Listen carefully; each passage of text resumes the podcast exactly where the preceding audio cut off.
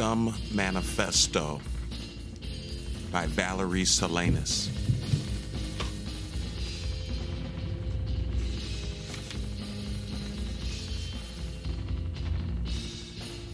Life in this society being, at best, an utter bore, and no aspect of society being at all relevant to women, there remains to civic minded, responsible, thrill seeking females only to overthrow the government, eliminate the money system, institute complete automation, and destroy the male sex.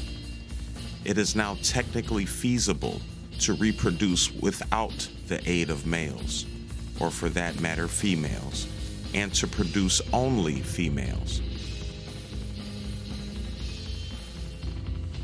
We must begin immediately to do so.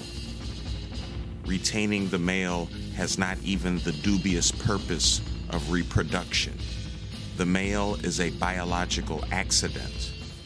The Y male gene is an incomplete X female gene.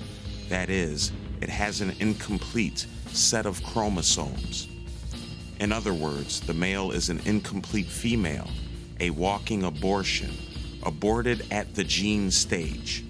To be male is to be deficient, emotionally limited. Maleness is a deficiency disease, and males are emotional cripples.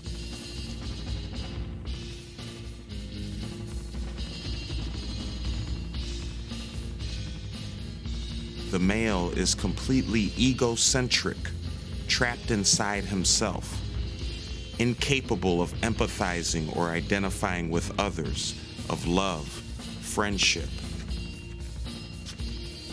affection, of tenderness.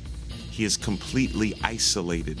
He is a completely isolated unit, incapable of rapport with anyone. His responses are entirely visceral not cerebral. His intelligence is a mere tool in the services of his drives and needs. He is incapable of mental passion, mental interaction.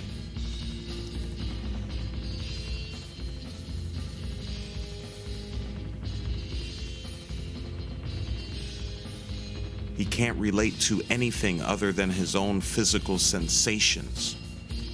He is a half dead, unresponsive lump incapable of giving or receiving pleasure or happiness. Consequently, he is at best an utter bore, an inoffensive blob, since only those capable of, of absorption in others can be charming. He is trapped in a twilight zone halfway between humans and apes, and is far worse off than the apes because, unlike the apes, he is capable of a large array of negative feelings hate, jealousy, contempt, disgust, guilt, shame, doubt, and moreover, he is aware of what he is and what he isn't.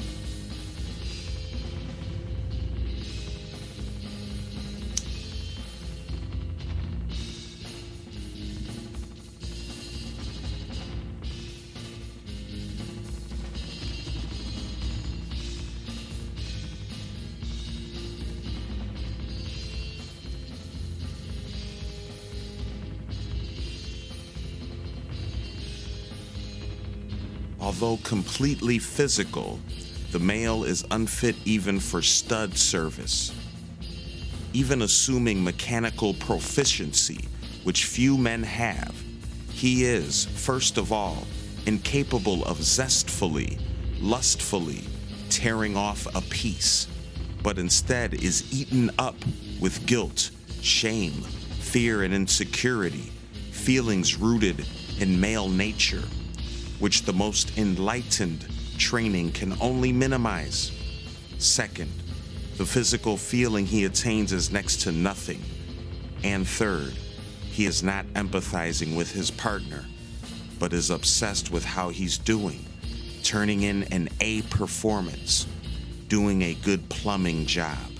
To call a man an animal is to flatter him. He's a machine, a walking dildo It's often said that men use women. Use them for what? Surely not pleasure.